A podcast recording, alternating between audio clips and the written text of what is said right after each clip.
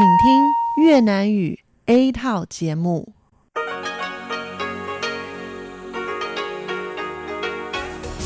Đây là Đài Phát thanh Quốc tế Đài Loan RTI.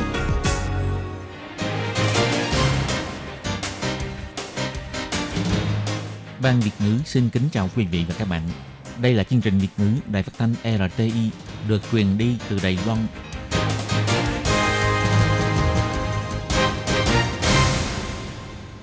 Lê Phương xin chào các bạn, các bạn thân mến. Hoan nghênh các bạn theo dõi chương trình Việt ngữ hôm nay, thứ hai ngày 6 tháng 4 năm 2020, tức ngày 14 tháng 3 âm lịch năm canh tí.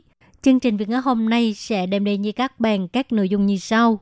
Trước hết là phần tin thời sự của Đài Loan, kế tiếp là bài chân đề, sau đó là các chương mục tiếng hoa cho mỗi ngày, tìm hiểu Đài Loan và bảng xếp hạng âm nhạc. Nhưng trước tiên, Lê Phương sẽ mời các bạn theo dõi phần tin thời sự của Đài Loan và trước hết là các mẫu tin tóm tắt.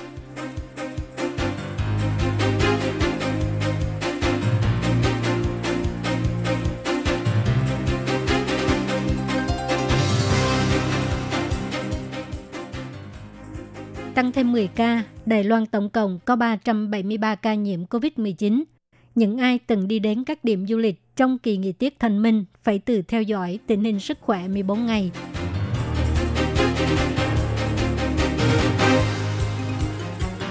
Kể từ hôm nay, Bộ Nội chính áp dụng giờ làm việc linh hoạt ngày 8 tháng 4 sẽ thử nghiệm làm việc tại nơi khác nhau.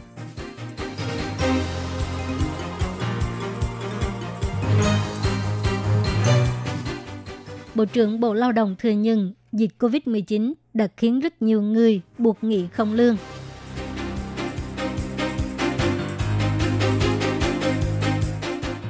Đài Loan hiện đang giúp đỡ và sau này sẽ xem tình hình phát triển dịch bệnh và năng lượng phòng dịch quốc gia, cung cấp sự hỗ trợ cho các nước mục tiêu chính sách hướng năm mới.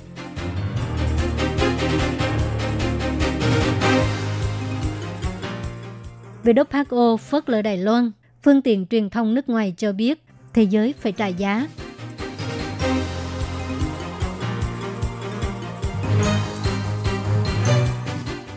Vừa giúp người vừa kiêm phòng dịch, lượng tiêu thụ xà phòng thủ công do xưởng những người khuyết tật sản xuất tăng mạnh.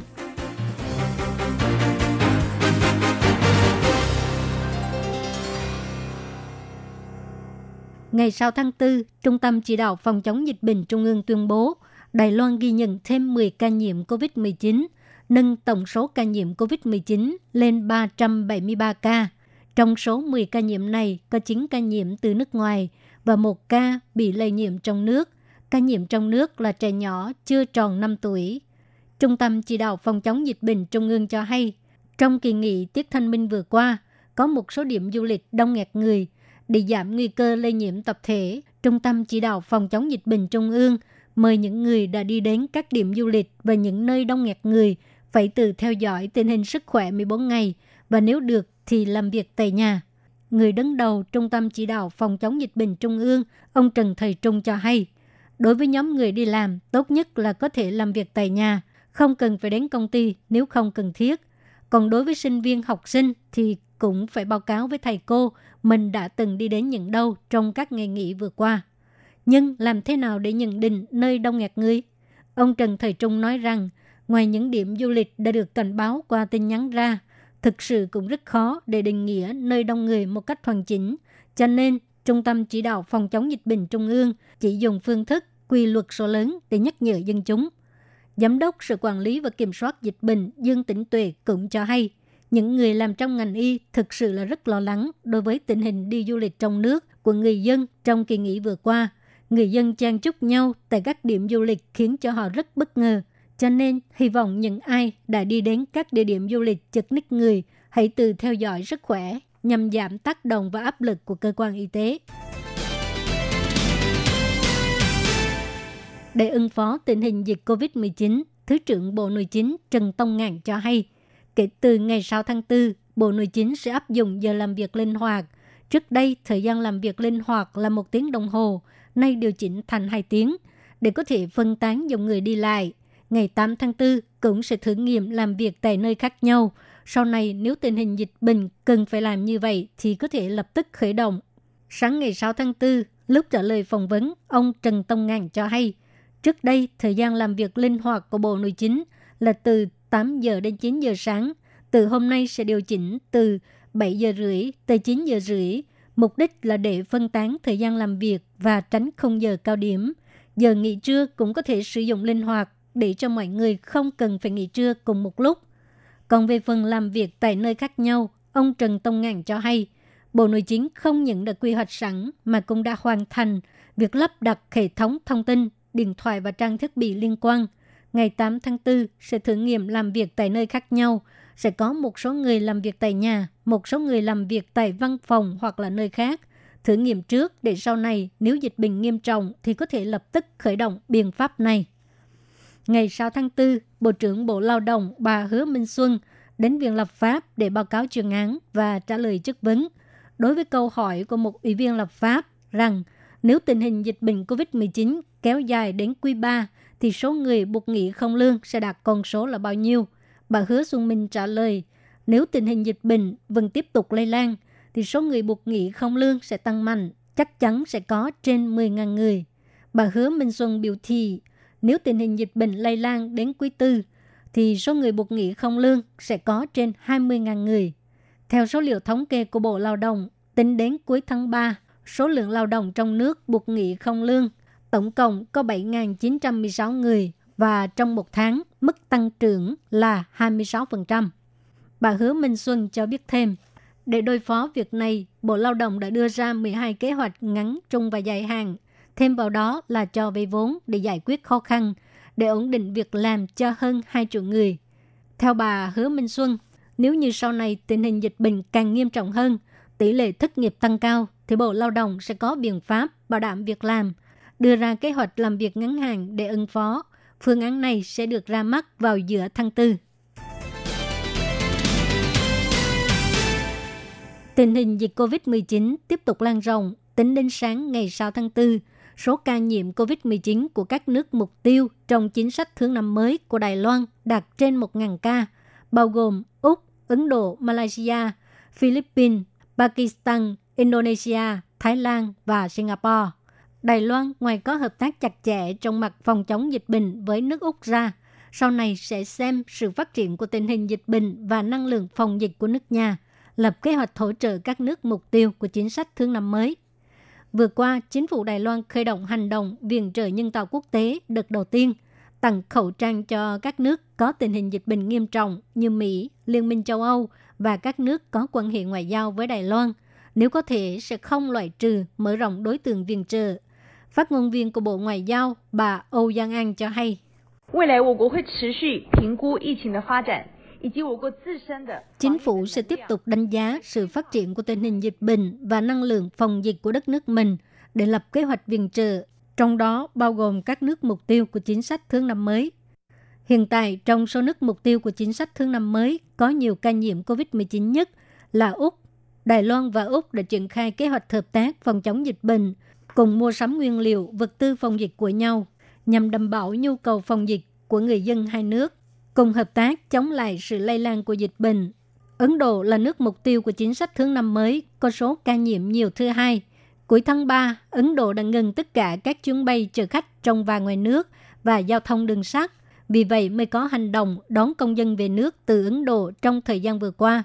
Bộ Ngoại giao cho hay, trong tương lai, nếu có công dân Đài Loan tại Ấn Độ muốn rời khỏi Ấn Độ, thì văn phòng đại diện Trung Hoa Dân Quốc tại Ấn Độ sẽ hỗ trợ, thương thảo với Bộ Ngoại giao Ấn Độ cung cấp giấy phép thông hành cho công dân Đài Loan từ các nơi của Ấn Độ bay đến sân bay New Delhi và cũng sẽ cung cấp sự hỗ trợ tại sân bay. Các nước mục tiêu chính sách thứ 50 khác cũng có trên 1.000 ca nhiễm COVID-19, theo thứ tự là Malaysia, Philippines, Pakistan, Indonesia, Thái Lan và Singapore. Malaysia, Philippines, Thái Lan và Singapore đều cấm du khách nước ngoài nhập cảnh. Indonesia thì tạm thời không cấp visa tại cửa khẩu và miễn visa cho tất cả du khách nước ngoài. Người nước ngoài tại Indonesia muốn nhập cảnh hoặc là chuyển máy bay thì phải xin visa trước với Đại sứ quán Indonesia tại địa phương. Đài Loan có thể giúp đỡ và hiện đang giúp đỡ. Trong tương lai, hành động viện trợ nhân đạo bao gồm các nước mục tiêu của chính sách thương năm mới. Bộ Ngoại giao sẽ tiếp tục và giữ liên lạc chặt chẽ với các bộ ngành liên quan, tiếp tục đưa ra kế hoạch viện trợ liên quan và dự án hợp tác. Các nỗ lực để ngăn chặn dịch bệnh COVID-19 của Đài Loan lại một lần nữa giành được sự khẳng định của phương tiện truyền thông quốc tế. Một bài viết trong tạp chí The Nation của Mỹ cho biết, mặc dù Đài Loan không được Tổ chức Y tế Thế giới, gọi tắt là WHO, công nhận là quốc gia có chủ quyền, nhưng các thành tựu trong phòng chống dịch bệnh lại được thế giới công nhận. WHO phớt lờ Đài Loan khiến cho các nước trên thế giới phải trả giá. Bài viết với tựa đề WHO phớt lờ Đài Loan, thế giới phải trả giá.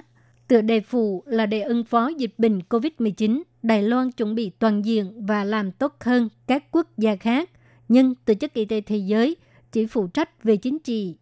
Người viết bài này là biên tập và là nhà văn của New York, Wilfred Chen. Ông từng đến Hồng Kông với tư cách phóng viên để đưa tin về phong trào OU. Mở đầu bài viết, tác giả nhắc đến Đài Loan là một trong những quốc gia bị nhiễm COVID-19 sớm nhất, nhưng lại là một trong những quốc gia có tỷ lệ lây nhiễm thấp nhất.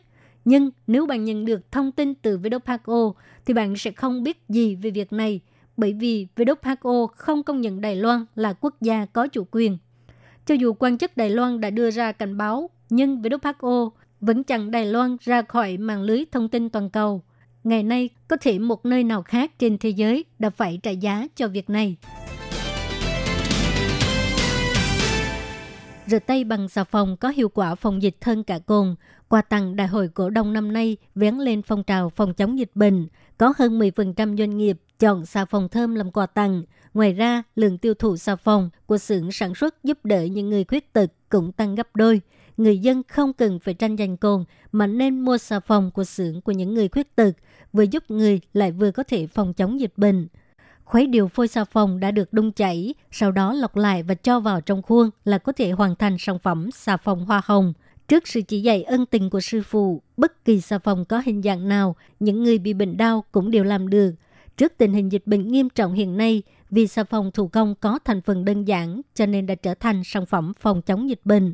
Phó Giám đốc điều hành của Quỹ Hội chứng đau bà Châu Mỹ Nhữ cho hay, Hy vọng thông qua xà phòng thủ công của chúng tôi có thể đẩy mạnh khái niệm thường xuyên rửa tay đến với mọi người. Tại một cửa hàng khác, nhân viên khuyết tật đang bận rộn bày biện sản phẩm lên kệ hàng. Còn có sản phẩm xà phòng di động nữa nhé. Loại này nhỏ gọn cho nên rất tiện mang theo bên người, vừa được trưng bày lên kệ lập tức bán hết sạch. Giám sát chi nhánh Trung Hiếu của Quỹ Phúc Lợi Xã hội Dục Thành, bà Ngô Dục Chi cho hay. Lượng tiêu thụ trong tháng 3 của chúng tôi tăng khoảng 240%. Không những xà phòng thủ công do xưởng những người khuyết tật sản xuất được yêu chuộng, mà có hơn 10% doanh nghiệp cũng chọn xà phòng kháng khuẩn làm quà tặng đại hội cổ đông. Trong thời gian dịch bệnh hoành hành, phải rửa tay thường xuyên, không cần tranh giành cồn, xà phòng còn có hiệu quả hơn cả cồn và giá cả lại phải chăng.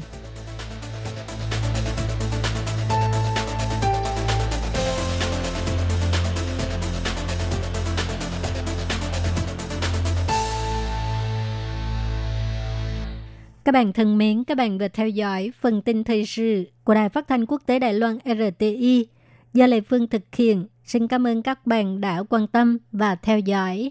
Lê Phương xin hẹn gặp lại các bạn vào tuần sau cùng trong giờ này. Thông báo mới về việc phát sóng của chương trình Việt ngữ Đài RTI. Do có sự thay đổi về thiết bị phát sóng, từ ngày 1 tháng 4, Buổi phát lại lần 2 tại Việt Nam vào lúc 6 giờ đến 7 giờ theo tần số 9.745 kHz. Thời lượng phát sóng sẽ giảm đi 2 phút. Mong quý vị thông cảm cho sự bất tiện này. Xin chào tất cả mọi người, tôi là Trương Thường Thuần, bác sĩ của Bệnh viện Đại học Quốc gia Đài Loan. Khẩu trang phải đeo như thế nào mới chính xác? Các bạn hãy nhớ 4 từ khóa sau đây. Thứ nhất, mở. Mở ra kiểm tra xem khẩu trang có bị hư hỏng hay không. Thứ hai, đeo kéo dây hai bên đeo sau tay miếng kim loại đặt phía trên mũi kéo khẩu trang xuống ngăn cầm thứ ba đè đè miếng kim loại ôm sát với sống mũi thứ tư kính kiểm tra xem khẩu trang có ôm kính với miệng và cầm hay chưa sau cùng xin nhắc nhở mọi người Một chiếc khẩu trang chỉ dành cho một người sử dụng và mỗi ngày đều phải thay cây mới.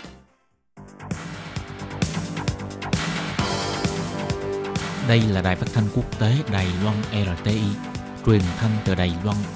Mời các bạn theo dõi bài chuyên đề hôm nay.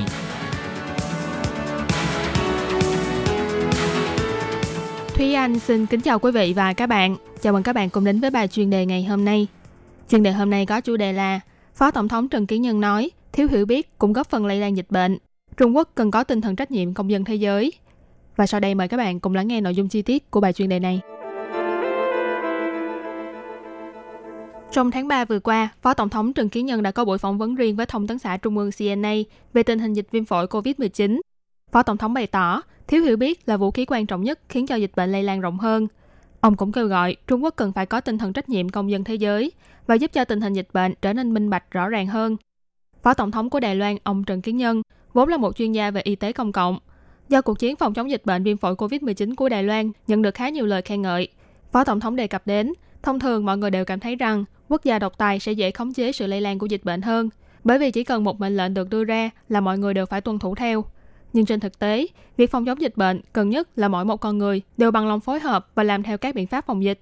Chỉ có những quốc gia tự do dân chủ pháp trị mới có thể thấy được thông tin minh bạch về tình hình dịch bệnh, để cho người dân học cách phòng dịch từ thông tin dịch bệnh. Thông tin công khai, minh bạch và thành thật mới có thể giúp khống chế dịch bệnh một cách hiệu quả nhất, chứ không phải cứ che giấu tình hình dịch bệnh để toàn xã hội trông có vẻ như là bình ổn, không có gì xảy ra. Ngày 19 tháng 3, ông Trần Kiến Nhân đã đăng tải bài viết trên trang Facebook của mình, trong đó phân tích tình hình xét nghiệm viêm phổi COVID-19 ở các nước. Bài viết đề cập, chỉ có thông tin chính thức của hai nước là Trung Quốc và Iran là không được liệt kê trên trang Wikipedia, chứng tỏ thông tin về dịch bệnh không rõ ràng minh bạch. Mạng Tân Hoa Xã, một kênh truyền thông chính thức của Trung Quốc, đã đăng tải một bài viết ẩn danh chỉ trích những lời của ông Trần Kiến Nhân là khoác bộ áo ngoài chuyên nghiệp nhưng ngang nhiên nói bừa tạo tin đồn. Về những lời phê bình này, Phó Tổng thống Trần Kiến Nhân không đưa ra phản hồi hay bình luận gì thêm, nhưng ông nhấn mạnh những thông tin và số liệu mà ông đề cập đến đều là thông tin chính thức từ chính phủ.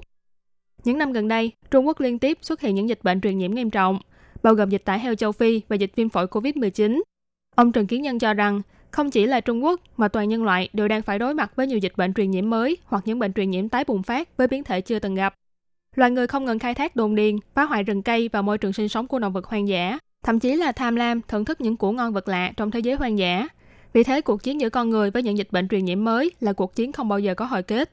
Ông Trần Kiến Nhân nói, ở những nơi có đông dân số và nhiều hộ chăn nuôi gia súc gia cầm, chắc chắn sẽ khó mà tránh khỏi việc xuất hiện dạng bệnh truyền nhiễm mới. Tuy nhiên, có bệnh mới không phải là điều đáng sợ, mà quan trọng hơn là chúng ta phải kiểm soát nó một cách triệt để ngay từ khi phát hiện.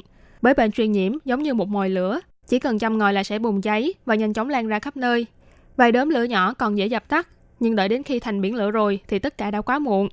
Phó Tổng thống Trần Kiến Nhân nhận định, Trung Quốc cần có tinh thần trách nhiệm công dân thế giới. Khi Trung Quốc phải đối mặt với bất kỳ dịch bệnh truyền nhiễm mới nổi nào, bất kể là truyền nhiễm từ gia súc sang người hay là từ người sang người, đều nên thẳng thắn thông báo đến cho toàn thế giới rằng, đúng vậy, chúng tôi đang có bệnh truyền nhiễm này và chúng tôi đang cố gắng để ngăn chặn nó. Ông Trần Kiến Nhân chỉ ra, Tổ chức Y tế Thế giới và các quốc gia khác khi nhận được thông tin này cũng nên giúp đỡ lẫn nhau. Tình hình dịch bệnh được công khai, minh bạch và chia sẻ là điều vô cùng quan trọng. Ông kêu gọi phía Trung Quốc nên minh bạch hơn về thông tin dịch bệnh, để toàn thế giới đều có thể hiểu rõ về những khó khăn mà họ đang đối mặt. Người dân Trung Quốc cũng có quyền được nắm bắt tình hình dịch bệnh, để cùng phối hợp với chính phủ thực hiện công tác phòng chống dịch bệnh. Phó Tổng thống bày tỏ, khi người dân thiếu hiểu biết thì dịch bệnh chắc chắn sẽ lây lan. Ông nói, kiến thức về vệ sinh công cộng của 23 triệu người dân Đài Loan cũng chính là nguyên nhân tạo nên sự thành công trong công tác phòng dịch của Đài Loan. Ông Trần Kiến Nhân đề cập, ở các quốc gia dân chủ, trong giai đoạn phòng dịch thường xuyên gặp phải vấn đề xâm phạm nhân quyền. Từ sau khi xảy ra dịch SARS ở nhiều năm trước, Đài Loan đã cho sửa đổi luật và mức phạt đối với những trường hợp không chịu phối hợp với công tác phòng dịch của chính phủ.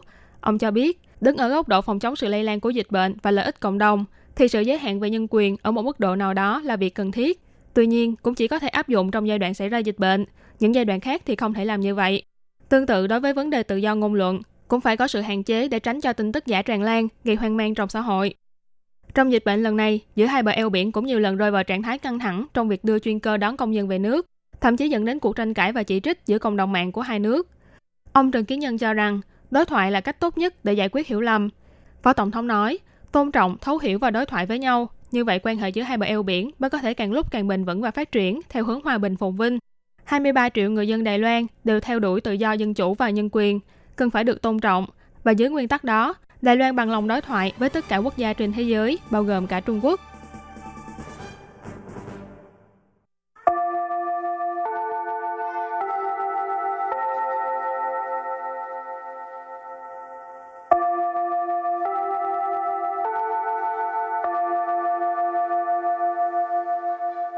Xin mời quý vị và các bạn đến với chuyên mục Tiếng Hoa cho mỗi ngày do Lệ Phương và Thúy Anh cùng thực hiện.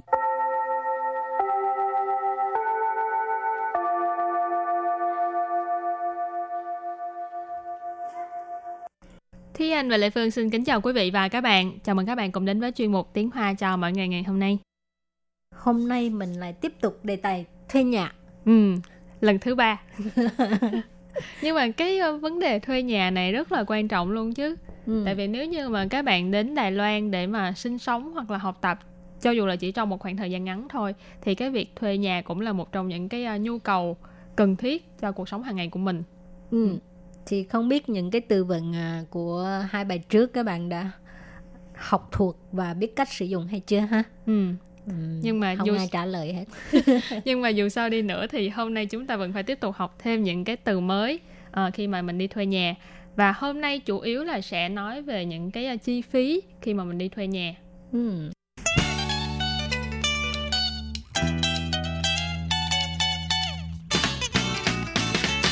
Từ đầu tiên của ngày hôm nay sẽ nói là tiền thuê nhà. Phẳng du Phẳng du Phẳng du phẳng chú, tiền thuê nhà. Từ kế tiếp, Sủy điện phê. Sủy điện phê. Sủy điện phê. Sủy điện phê tức là tiền điện nước. À, ừ. Sủy là nước. Điện là điện. Phê là phê dùng là chi phí. ha. Ừ. Thường là khi mà tính theo à, nhà điện hoặc là hoặc là nhà máy cung cấp nước á, thì họ sẽ gọi là sủy phê hoặc là tiền phê nhưng mà nếu như mình đi thuê nhà thì có thể là mình sẽ hỏi à, chủ thuê chủ thuê là tiền điện nước như thế nào? Tức là mình sẽ gộp chung hai cái đó lại. Nhưng mà thật ra là vẫn có thể tách nhau ra. Ok từ thứ ba là quảng lưu phê quảng lưu phê quảng lưu phê quảng lưu phê cái từ này rất là quan trọng trong cuộc sống hiện đại bây giờ. Có lẽ là ai cũng sẽ phải lên mạng. Ừ. Ừ. và lên mạng thì sẽ có tiền phí mạng hoặc là tiền cáp vân vân. Ừ, ừ. thì cái này là tiền mạng internet tức là quặng lu phí ừ.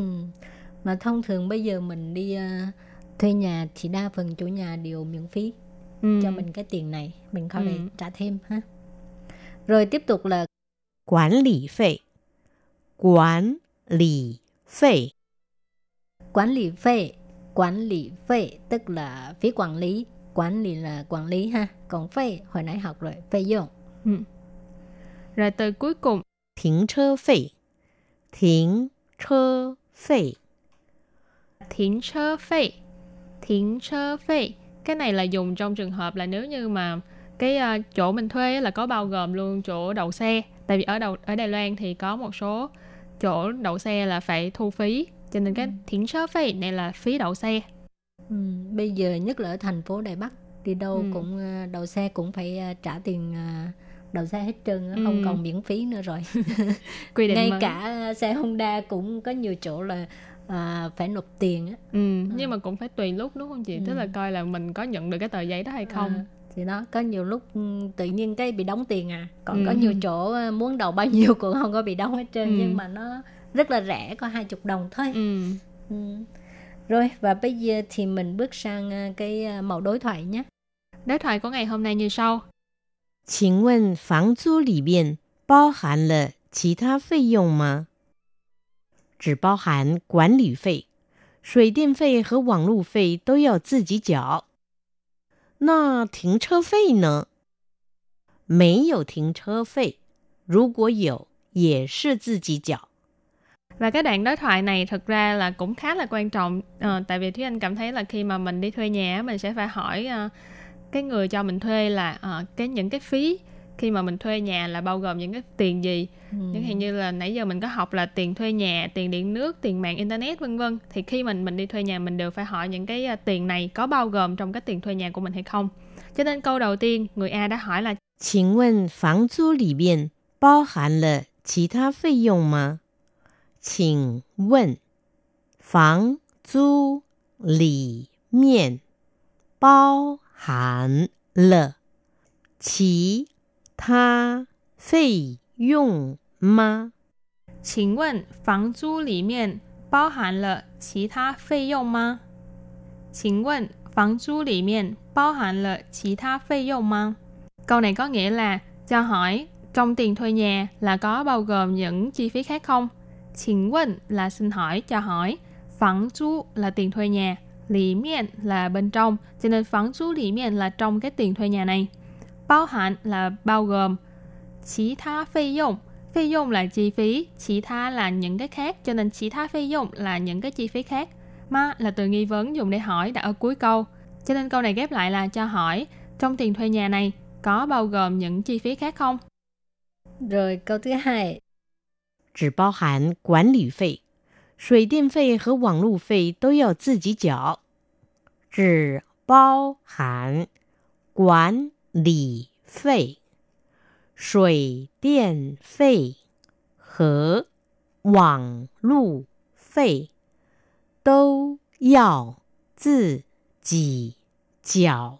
只包含管理 phê tức là chỉ bao gồm uh, phí quản lý à, cái này là ở Đài Loan có nhiều chỗ là có được uh, miễn phí cái tiền phí quản lý là ừ. chủ thuê người ta trả dùm ừ. còn có nhiều chỗ là tính riêng ừ. à. nhưng mà thường là thu phí quản lý là mình sẽ ở trong những cái căn hộ những cái tòa nhà chung cư những cái tòa nhà mà có thang máy tức là kiểu hiện đại rồi thì nó mới thu phí quản lý có bảo vệ ừ đúng à, rồi có thì thu phí quản lý ừ.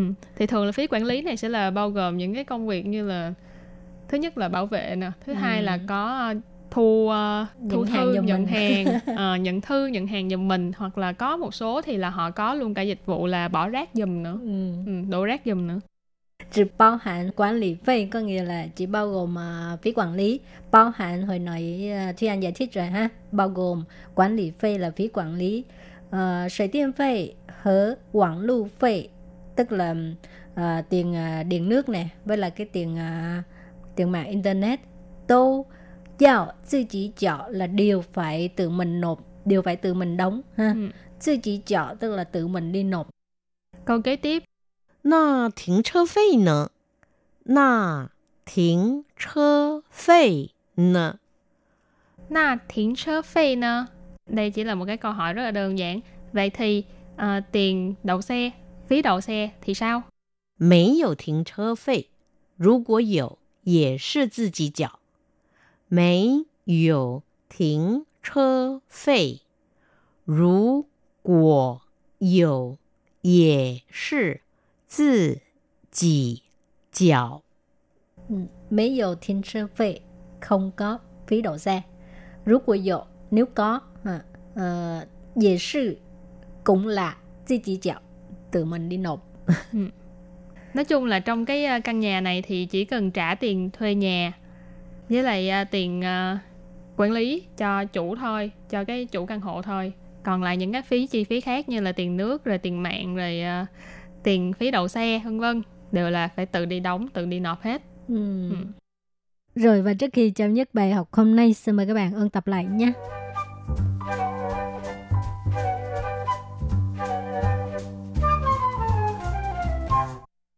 Phòng du Phòng du Phẳng chú Phẳng chú Tiền thuê nhà Sủy điện phê Sủy điện phê Sủy điện phê Sủy điện phê Tức là tiền điện nước à, ừ. Sủy là nước Điện là điện Phê là phê dụng là chi phí ha.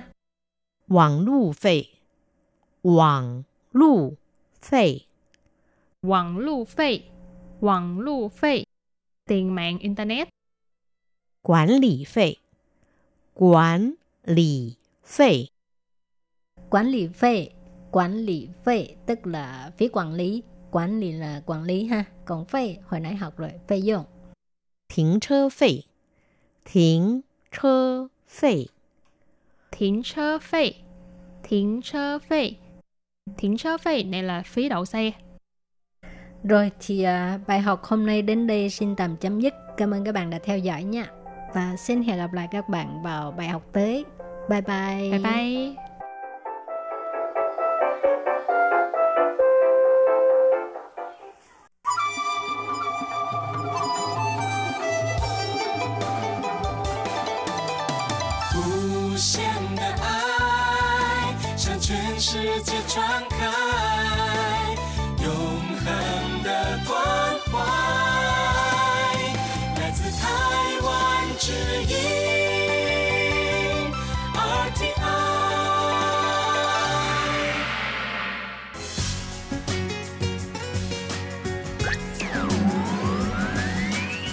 Quý vị đang đón nghe chương trình Việt ngữ Đài RTI truyền thanh từ Đài Loan.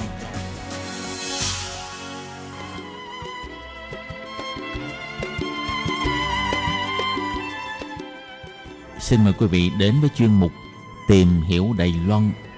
Chuyên mục này giới thiệu về con người và đất nước Đài Loan. Hoan nghênh đón nghe.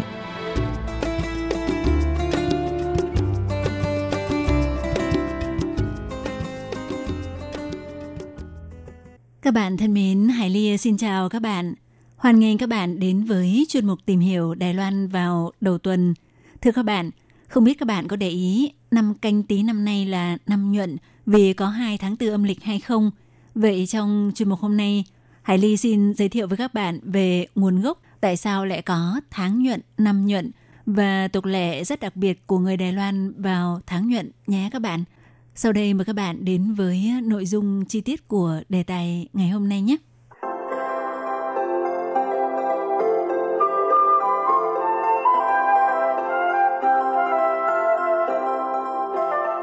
Các bạn thân mến, thì từ nhuận trong tiếng Trung là ruận, theo ý nghĩa về mặt từ ngữ là chỉ số thừa, chỉ sự sai số giữa năm dương lịch và năm âm lịch. Phần tranh lệch dư ra được gọi là nhuận. Và có ngày nhuận tháng nhuận cũng như năm nhuận. Trước tiên nói về ngày nhuận thì ờ, ngày nhuận ruần rự là việc bổ sung thêm ngày vào lịch dương lịch để làm cho lịch phù hợp với các mùa thời tiết.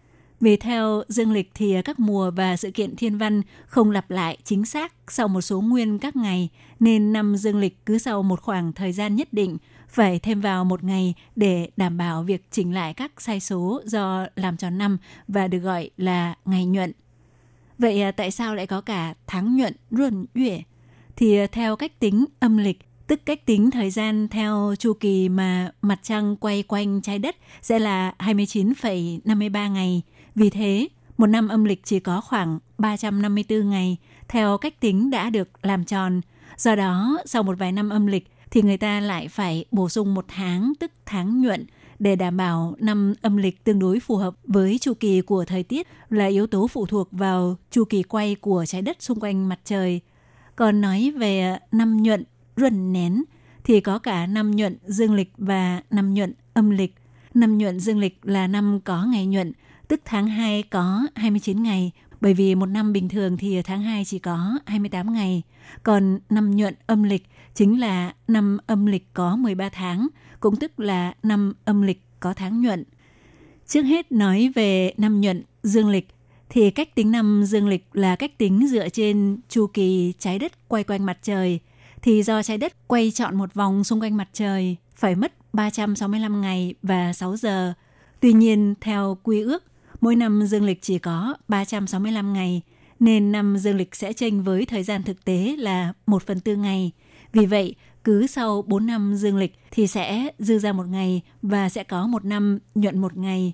Cũng theo quy ước, ngày nhuận dương lịch sẽ rơi vào tháng 2, tức tháng 2 sẽ có 29 ngày.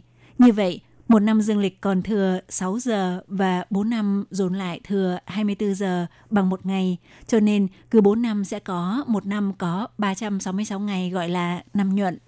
Trong khi đó, cách tính thời gian theo âm lịch lại khác thì do chu kỳ quay của mặt trăng quanh trái đất để tính thời gian theo lịch âm chỉ là 29,53 ngày, nên một năm âm lịch có 354 ngày. So với dương lịch thì ờ, ngắn hơn 11 ngày.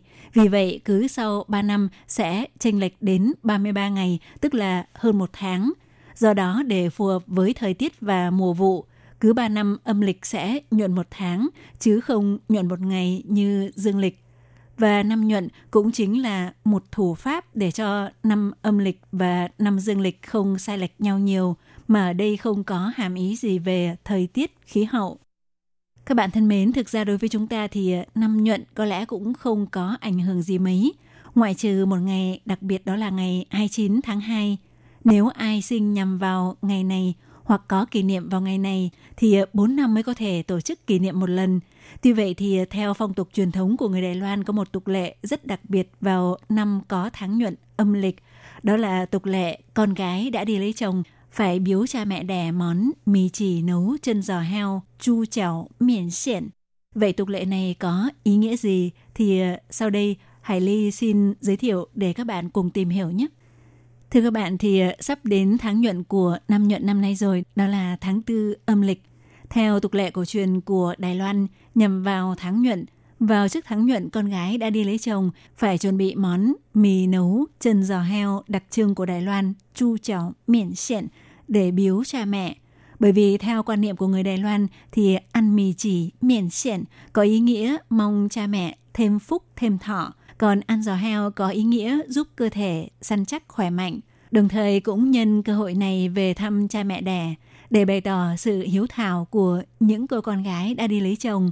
Nếu cha mẹ đã về già không còn thì có thể do anh trai và chị dâu thay thế. Và theo quan niệm thời xưa của người Đài Loan cho rằng tháng nhuận là tháng thừa gia. Trong dân gian Đài Loan có câu nói rằng cách 3 năm lại đến một năm nhuận, tốt xấu luân phiên, san nén ý ruẩn, háo tài trao luấn. Có nghĩa là phong thủy sẽ luân chuyển. Cũng có người cho rằng cha mẹ sẽ bị giảm thọ vào năm nhuận. Vì vậy, cứ cách 3 năm lại có một tháng nhuận, thì con gái đã lấy chồng sẽ chuẩn bị món mì chỉ nấu chân giò heo cho cha mẹ, để cầu mong cha mẹ được bình an qua hết tháng nhuận. Tuy nhiên thì ờ, thời nay cuộc sống rất bận rộn, đặc biệt là những người phụ nữ lấy chồng xa, thường ngày khó có điều kiện thường xuyên chăm sóc cha mẹ. Vì vậy, cũng thường hay nhân dịp tháng nhuận để cùng ăn với cha mẹ một bữa cơm. Và trong bữa cơm đó, ngoài món mì chỉ nấu chân giò heo, thì có người còn biếu cha mẹ bao lì xì và vàng. Vậy tại sao việc cầu chúc cho cha mẹ bình an vào tháng nhuận lại do con gái đã đi lấy chồng đảm nhiệm?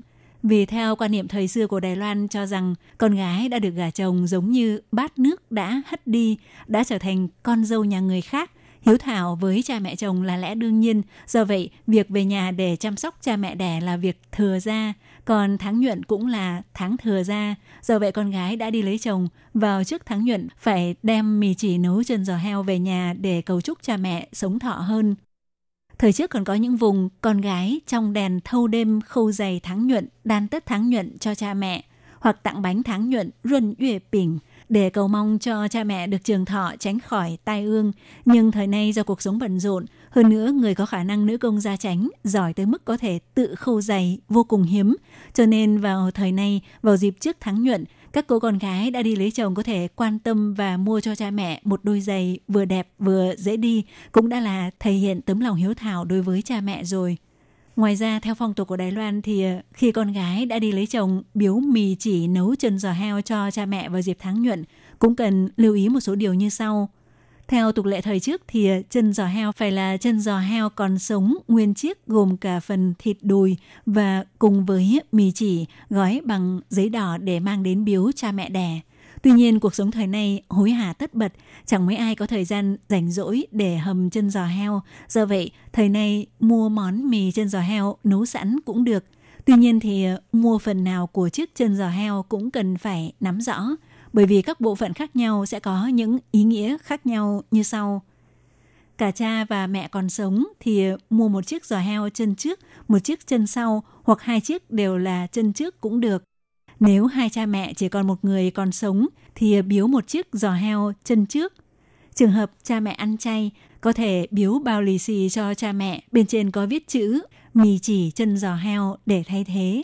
Hoặc tại một số tiệm bánh, dịp này có bán bánh dứa hay thạch trái cây có tạo hình chiếc chân giò heo để con gái đi lấy chồng vẫn có thể chọn mua quà biếu cha mẹ ăn chay vào dịp này.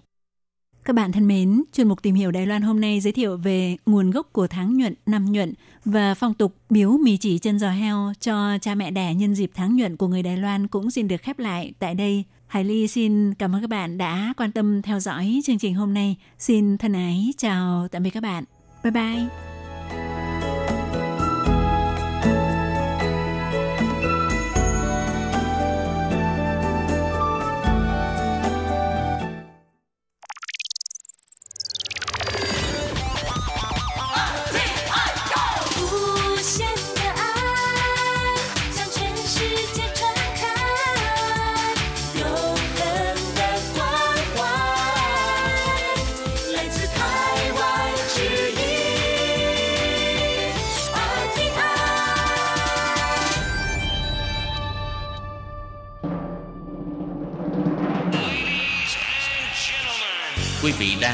Chương trình Việt ngữ Đài RTI truyền thanh từ Đài Loan.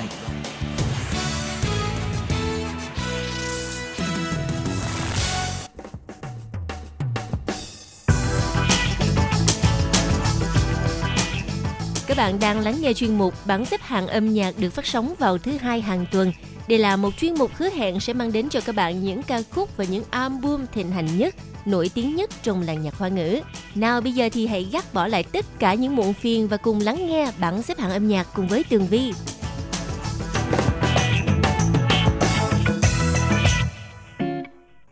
Hello, chào mừng các bạn trở lại với chuyên mục bảng xếp hạng âm nhạc hãy dẹp bỏ đi hết tất cả các tin tức về à, dịch bệnh Covid-19 và cùng lắng nghe 10 ca khúc hay của chuyên mục ngày hôm nay.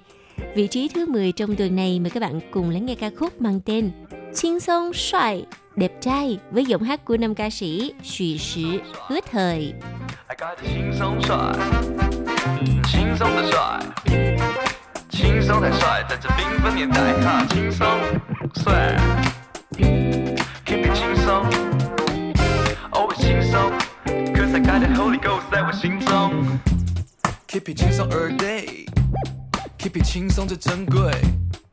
轻松的 flow 让我沉醉，轻松音乐陪我的歌词深邃。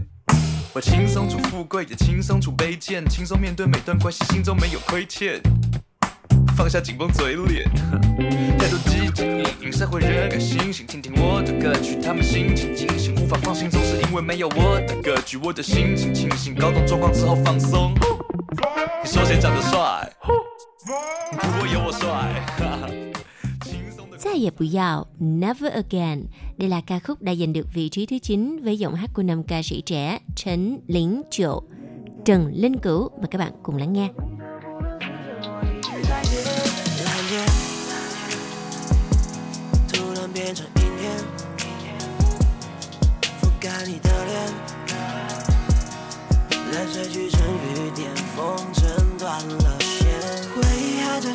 变 爱你陪我荡秋千，而你转去的瞬间，颤抖的肩，分手的画面，我们一再重演，可是这次不想重前，怎么办？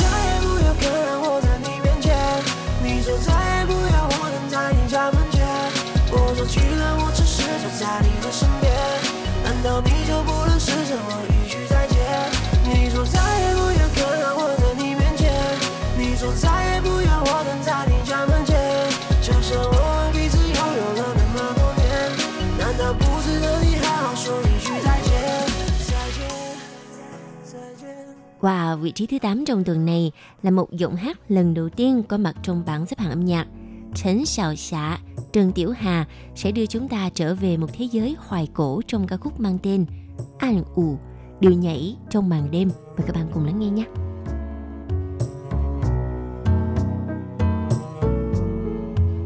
结束了扮演白天的俘虏，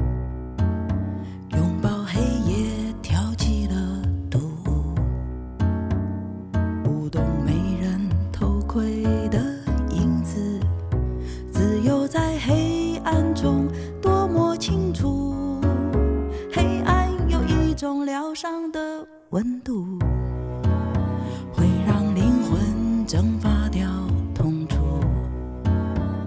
回到羽毛的重量开始旋转着，自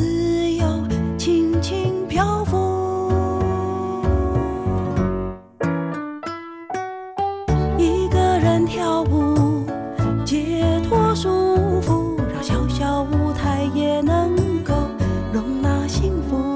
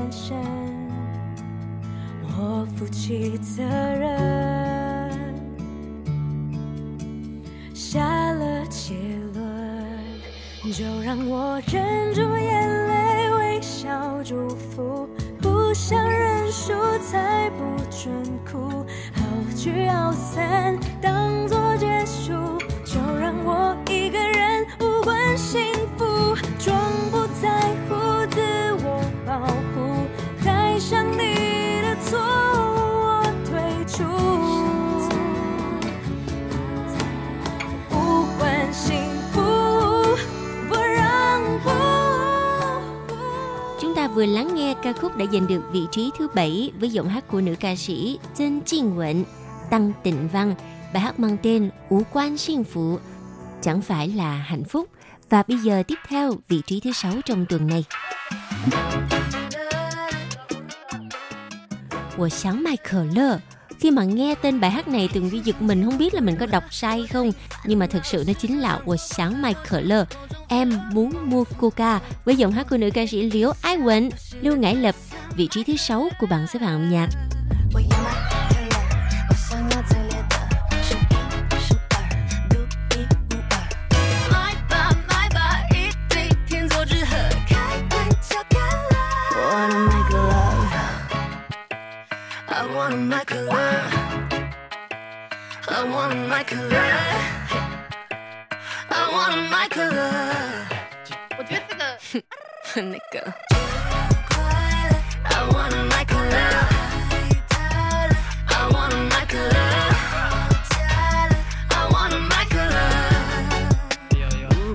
可乐吗？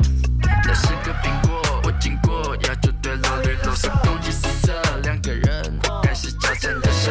有爱有恨，别让我买个说不上。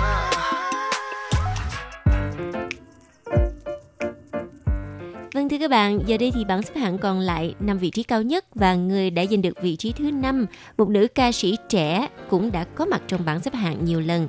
蔡Gia Luyện, Thái Giai Linh với ca khúc mang tên Butterfly. Mời các bạn cùng lắng nghe. 你躲进吵闹的舞台，嗯，这个城市不崇尚大自然，耶，理性感性至少几分钟就会用完，继而是拥抱素食菜，水泥丛林的 butterfly。 装翩翩神秘姿态，白天黑夜行人川流像电子节拍，越投入越难说不爱。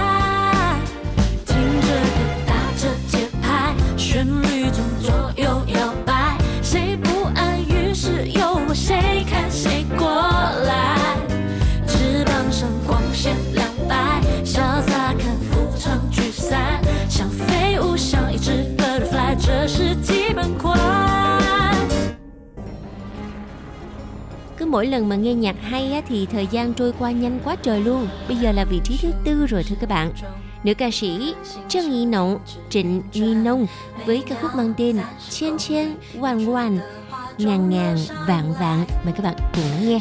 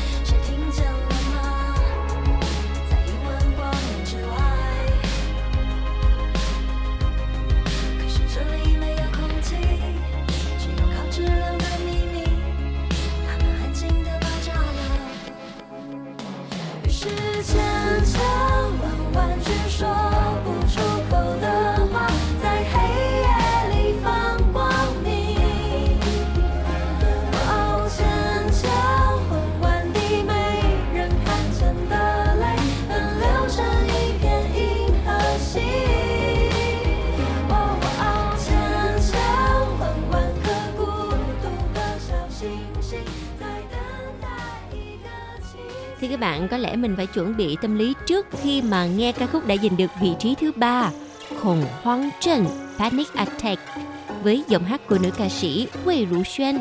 Nguyễn Như Huyên mời bạn cùng lắng nghe khủng hoang trần.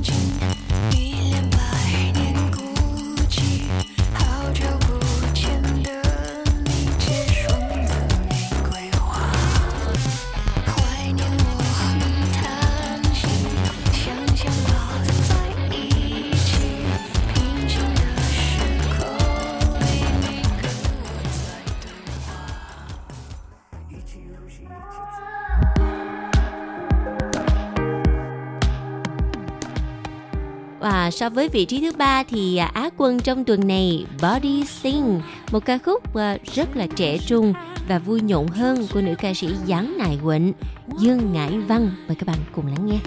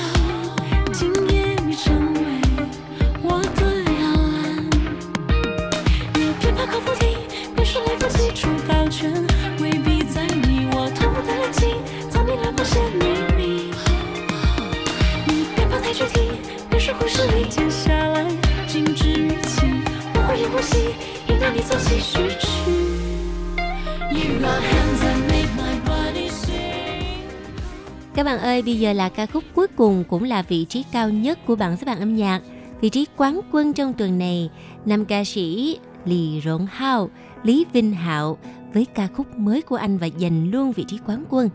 Từng cho, từng cho chú lão lỡ, way too old, đợi đến già. Mời các bạn cùng lắng nghe và ca khúc này cũng sẽ tạm kết lại chuyên mục bảng xếp hạng âm nhạc. Rất cảm ơn sự chú ý theo dõi của các bạn. Hẹn gặp lại trong chuyên mục tuần sau cũng vào giờ này nha. Bye bye. 和青春说声再会，等到后来被生活搞得伤痕累累。终于等到那首不敢听的歌。听得我放开手哭。